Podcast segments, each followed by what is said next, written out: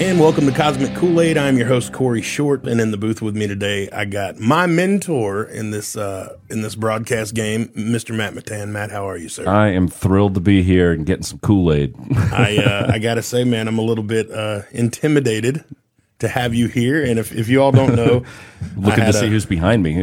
I've been a part of two radio shows in my career, and they were both close to 15 to 20 years ago and both were because of this man here in the booth with me. We did uh, the weekend report mm-hmm. with Matt and Cory, which was a politically driven like community news news oriented. Yeah, and that was that was where I got my feet wet. I didn't really know a lot about a lot at the time, and uh, I didn't really have a lot to offer the show, and it ended up bowing out to do a sports show at mm-hmm. thirteen fifty, which mm-hmm. you managed at the time.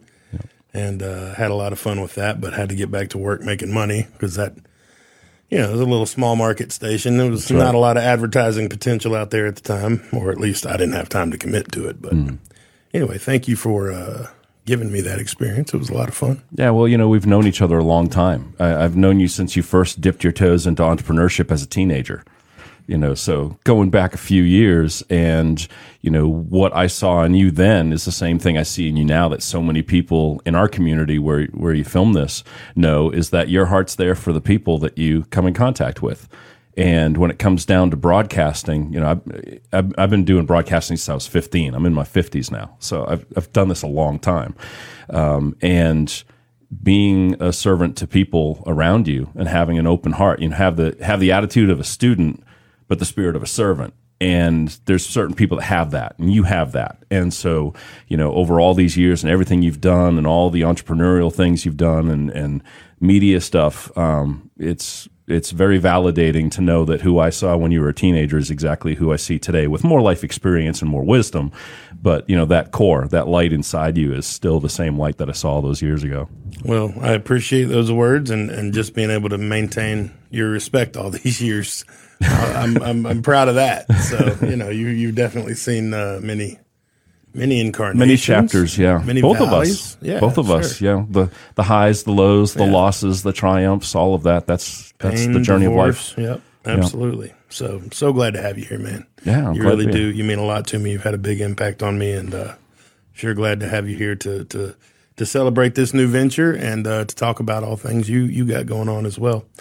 So uh, let's dive right in. Let's jump on uh, this first segment. Let's focus on your your career in radio. So you said you were 15. Tell me about how that started for you at 15. All right. So uh, growing up in the Boston area um, in the 80s, and ESPN on Saturday mornings used to have like a they had a host that would segue between all their outdoors programming. And I've always grown up in outdoorsman, you know, paddling, fishing, camping, you know, all that kind of stuff.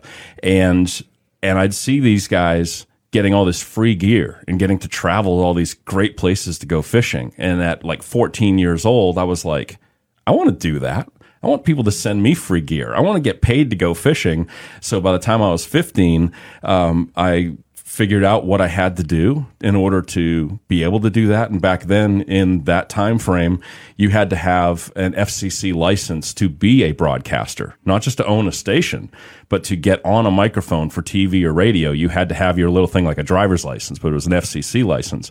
So I figured out that I could get that from a community college um, nearby, but my parents had to sign the paperwork to get me in early, and, and I took all the required courses, took my test, and and everything else, and then I just started going around shopping for places that would give me a camera and an editing booth you know, basically, and just convince them of stuff. And uh, we we shot a pilot episode with me and my friends. It was kind of Wayne's World meets Roland Martin fishing show. It was horrible. It was ridiculously ahead of its time. I'll say that it was it was TikTok before there was TikTok because it was so stupid. Um, you know, but we had Can fun. you imagine if we had all these formats?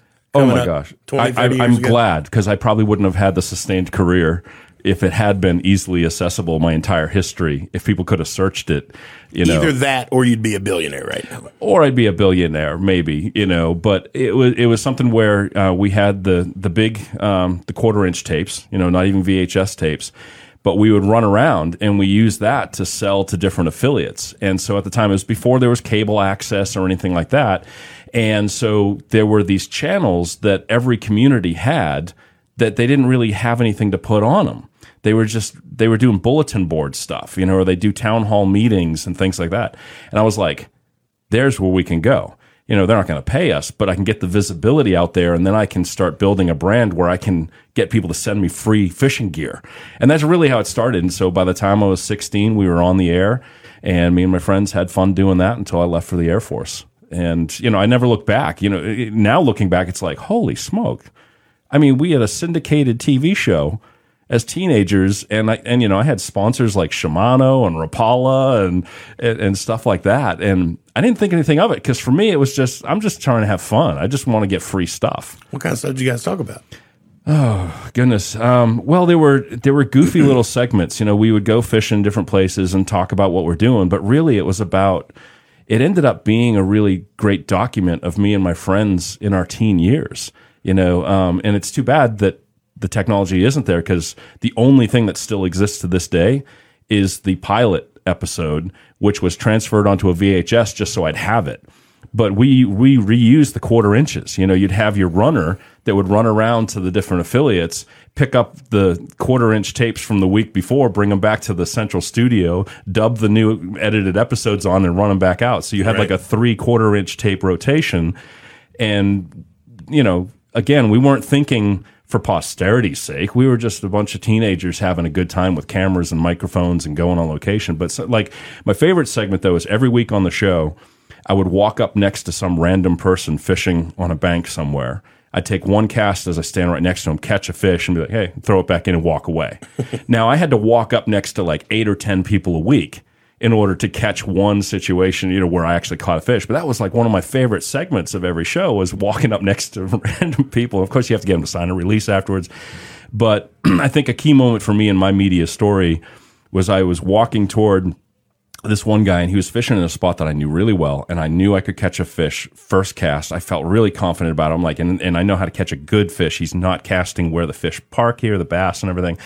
And so, you know, got one of my friends, cause I trained all my friends for sound and camera work and everything. You can relate to that. You know, you've always had your friends close and, and so they're, they're off in the tree line getting the stuff. I've got my little wireless mic on. I'm walking down the bank toward the guy and he turns around and he's like, Oh, hell no, you're not doing that to me.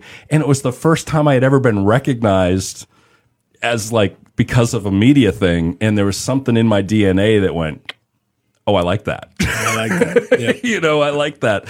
And, you know, um, then after being in the Air Force, just fell right back into media again. So other than my eight years in the Air Force, so I've did, been doing media since I was 14, 15 years did old. Did Matt and Matt start shortly after the Air Force? Um, right afterwards. Okay. Yeah, that was um, it was AM Asheville, and then it became the Matt and Matt show. It was AM Asheville with Matt and Matt, but that was like I think it was October 1996. And that was your first professional show. I don't know if I'd call that a professional show. If you mean that eventually before it um, before it all blew up, I made a little bit of money, then yeah, I guess so. But I don't think I I would say that I didn't have a professional show until I was able to support my family on radio, which gotcha. wasn't until you know the the mid two thousands when I could sustain you know paying the mortgage on a nice house and you know doing all the things we want to do so from funny. talking to a it's microphone. so funny you say that because we met in like ninety nine two thousand. Yeah, I was on the air with you two thousand one ish. Yeah. And at that time, you were a radio god, and you're saying you really didn't even it wasn't even pro until 2005. That's just crazy to me because you were a radio god back then. Well, it's funny. Somebody had found an old. They were going through some old boxes in a storage unit and some of the newspaper that they had wrapped stuff in. Um, they pulled it out, and the local daily paper front page top fold was a picture of me in a studio, and it said "longtime radio veteran Matt Mittan" everything, and it was 1999 or 2000 or something like that. And I was like, whoa, I was young.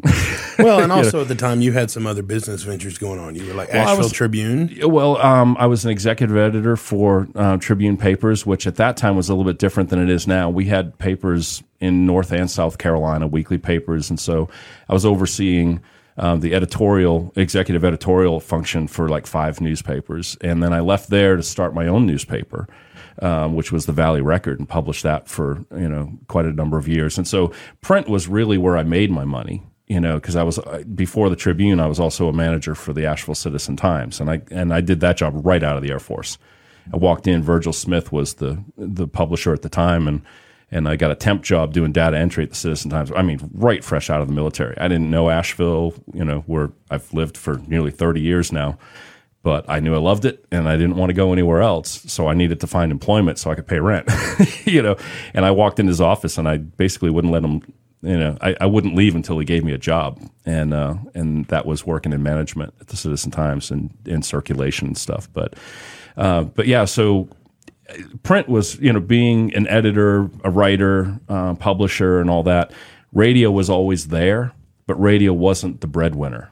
It wasn't until you know I had what you would you know say what people perceived as being successful, having high ratings, you know, the content ha- having great impact and everything. That had to happen for several years consistently before all of a sudden it translated to income. Yeah. You know, and then then when it when it started to take off, it really took off. I, I mean, it. I, I ended up shutting down my other businesses. I got out of newsprint and and uh, that's when you had the so that's when when things got real. It was with the the five p.m. show, the drive time um, afternoon. Yeah, show. so three to six. It was three to seven for a while there too, for about a year or so. Four hours it was too much. Five days a week, but um, yeah. So it was it was uh, when I did a show called Take a Stand, and everything just clicked everything clicked and we had about a 10 year run of being the number one rated show in the region for like 10 years straight. I mean beating the big fms and and all that kind of stuff. And that that was a really magical time you know um, in a lot of ways but it also was a very difficult time too. It, it was I, I think the universe balances things out and the more blessing there is the more painful roots system there is to it and vice versa you know.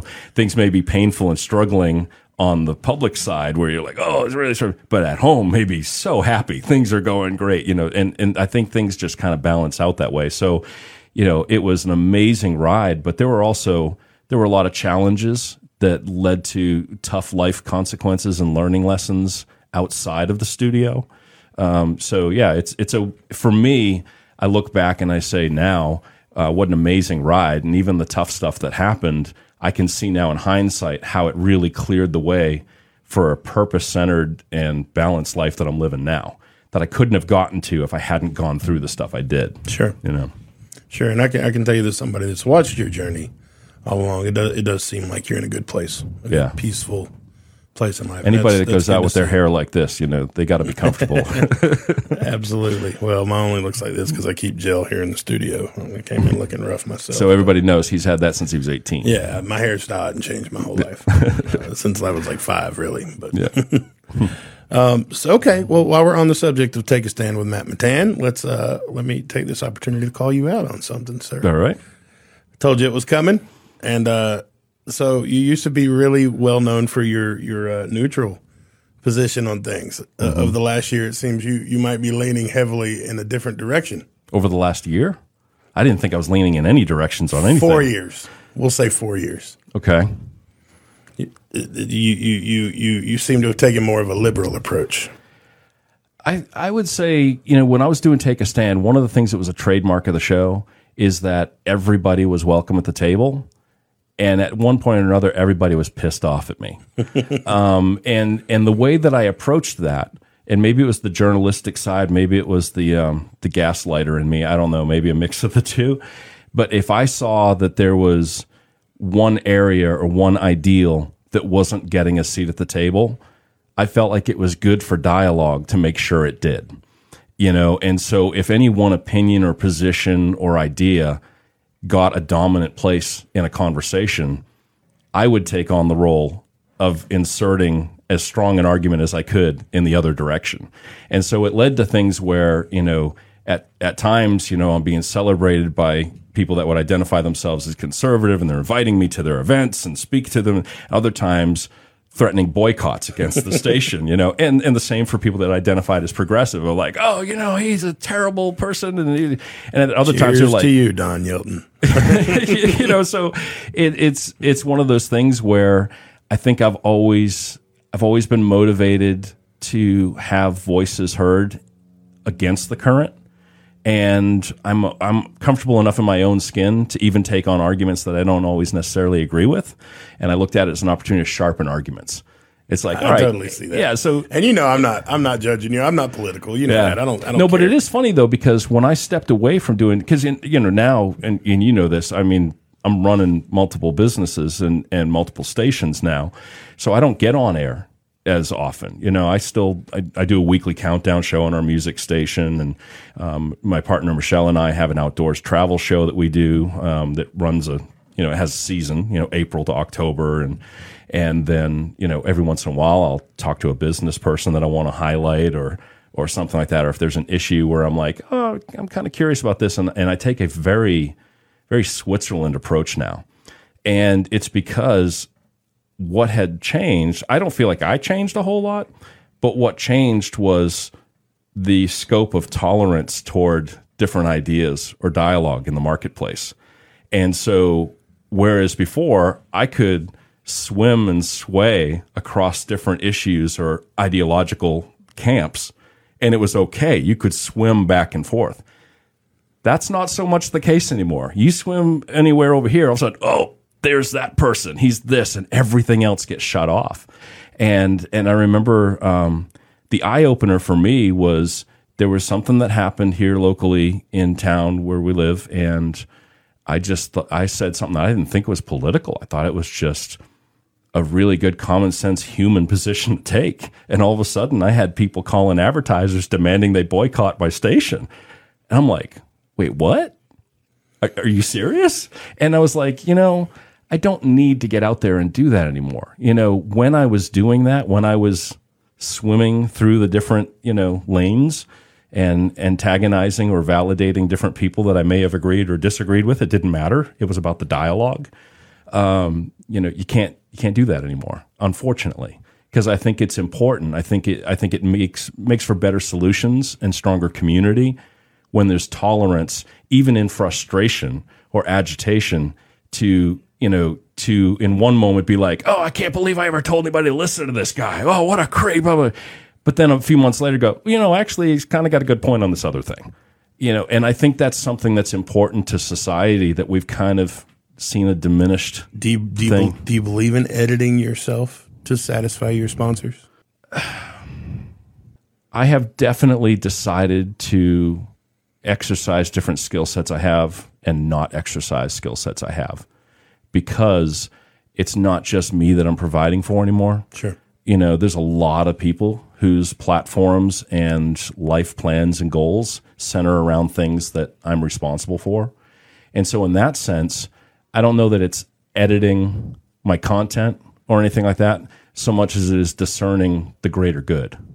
You know, there's not a need for me to get out there and make a point about something. Right. You know, I, um, like I saw somebody posted a meme and they said, you know, I've reached that point in my life where you could tell me one pl- plus one equals four, and I'm going to be like, you're absolutely correct, and then walk on. you know, and, and I'm more in that position now because I find myself in a role now at this stage of my life where I'm more of, you know, a facilitator, supporter, mentor of other people's goals that I want to associate with. You know, when I look at like for Biz Radio for one of our stations, amazing, amazing talent. The hosts, we have like 17 people on, the station, you know, and they're out there and they're really fighting for the things they believe in to make society and community and entrepreneurship and everything better. You know, whether it's in mental health or if it's in um, investments, you know, into local economy or things like that. And I want to do whatever I can to help them be able to have the impact that they're intended to have. So I'm more in a support role. Whereas before I was the tip of the sword. Now, you know, I'm there, I'm holding the handle on, I'm making sure it's balanced right. You know, I, I, forget the, what do they call it when you get the right balance on the sword, you know, but I, I'm more in that position now and I'm fine with that, you know. So I do get people, you know, I still get people come up to me all the time, recognize me and stuff. And, and it's funny, you know, with media, I think there's a certain component of where people feel like they own you a little bit and they feel like they know you enough to, even if they've never met you in person, tell you exactly what they think about what you oh, did or didn't do right. and so I've had people in the grocery store flat out say, man, you totally sold out. You used to be a real crusader out there for stuff and now you just go fishing and stuff. and I'm like, sorry to disappoint, you- you know, I mean, but you know, they're not wrong. I mean, I used to be a fighter on the front lines and now I'm more You know, I'm more back in the planning room. I'm in the map room. You know, so I don't think it's calling me out. I mean, it's it's true that um, you know when I saw that there was a dominant conversation thread in the community, my old muscle memory was to challenge that. Yeah, not so much anymore these days. There's not really room to sustain and exist. Do you still consider yourself independent politically? Oh, absolutely. Okay. Yeah, and just because I'm not talking about stuff on the air doesn't mean I'm not still engaged. Sure. Doesn't mean that I'm not still calling different places and trying to do things behind the scenes to impact what I think is important. I still do that. Are you uh, happy Elon bought Twitter? I don't care. Fair enough. You, you know, I, I, mean, it's like it's one of those. You know, the thing you can tell me one plus one is four. And I, oh, you're absolutely right. It's a private company now. I think that's good. I, I think it being a private company is good because in media, whenever something's publicly owned, the audience or the community are not the end game. The investor is the end game. Wall Street's the end game. And that skews the priorities of content. You want to talk about editing content when you're trying to please shareholders yeah. rather than serve the calling and the opportunity that being a broadcaster provides for your community, whether community be geographical, topical, viewpoint, whatever that community is. You know, it could be around Minecraft, you know, but um, yeah, I, I think it going private is a good thing and let people bellyache all they want. It's a private company. So, what, what point did you switch from traditional airwaves to digital? When did that about happen? two and a half years ago? Okay. Yeah. Yeah. About two and a half years Tell ago. Tell me about that and, and what's the form what what's what is your company now? Where can they find you to hear you today? So the easiest way to plug into everything that I'm doing today is mattmittan.com and then all the stuff I'm touching is right there. Okay. Uh, so mattmittan.com, but bizradio.us is the station. Uh, we were on 10,000 watt AM station for years. Uh, it originally was independent Asheville radio. Then it kind of evolved to become Biz Radio. And uh, we made the switch during COVID. Um, we had always had an eye, and you know this, always had an eye on the digital. Mm-hmm. Like that's where it's going, you know. And uh, and so when COVID hit, looking at the analytical data of the digital side of things, not only did the audience diversify and expand immensely, but they weren't just dipping in. Older generations, different device platforms, everything, they weren't just checking stuff out digitally they were going on digital and staying on digital and migrating to other digital from within it. And so analytically, it was like, it's the right time. And so we made the flip in October of 2020. Not only that, but you get cold, hard facts to show potential advertisers. You get that, but even more important numbers. to me, even more important to me is the ability to directly engage with the audience. Yeah. You know, like on our music station, Buzz Radio Asheville, which is only local artists. It's only local original music of all styles. Artists after artists tell us once they're on Buzz Radio, they see an increase in their sales of downloaded music. They're they're getting more gigs, and it's because you the audience can directly buy from the artist right there on the live stream, and it doesn't. We don't keep any of that. You know, it connects right there. You're listening to it. Oh, I love this song. Hit the buy button boom, you download it and you make a transaction with the artist right there through the station while you're listening. You can't do that on an FM dial. You just can't do it. You know, so that was a big reason. The analytical data, because I'm very analytical when it comes to that stuff, it showed that it was the right time to make the move. And I didn't want to end up like Blockbuster or the Yellow Pages, right? you know, and so getting out in front of it, being an independent, it's an easier ship to steer than if you're a chain of stations across the country. And that's so true, man. I worry so much for our friends, our friends. We both know so many in traditional radio still. Yeah. I hope they can find a similar path to the digital world that that keeps their dreams afloat. You know, because I, I, feel yeah. like the the airwaves are just dying, and and we're losing. You know what lasting voices there were that were really focused to community. Yeah. Corporate radio's kind of washed a lot of them out because again, the stockholders, the margins, the the you know the advertising re- revenue disbursements back to the corporate office and the spreadsheet ledgers. We know great people that had huge audiences, had full advertising support, engaged in the community that get laid off because of spreadsheet analytics in Texas yeah. or New York. Had nothing to do with what they're doing here locally, um, and then also through attrition of loss. You know, one of one of the best here in Asheville, um, Pat Ryan, passed away not too long ago, and what a loss to our community. You know, yeah. he was such a voice that was really committed. But behind the scenes, what a lot of people may not know is he owned his own show. You know, he yes, he was on a national, um, you know, a national company's local radio station, but he owned his platform, Yeah. and it was a unique situation. And I think that's what allowed him to sustain that community engagement. Not that people at that radio group aren't trying to do that, but it's just a different it's a different measurement of success when you're reporting to shareholders versus if you're tied to your local community. Yep. All right. I'm Cory Short, Cosmic Kool Aid. We'll see you next time.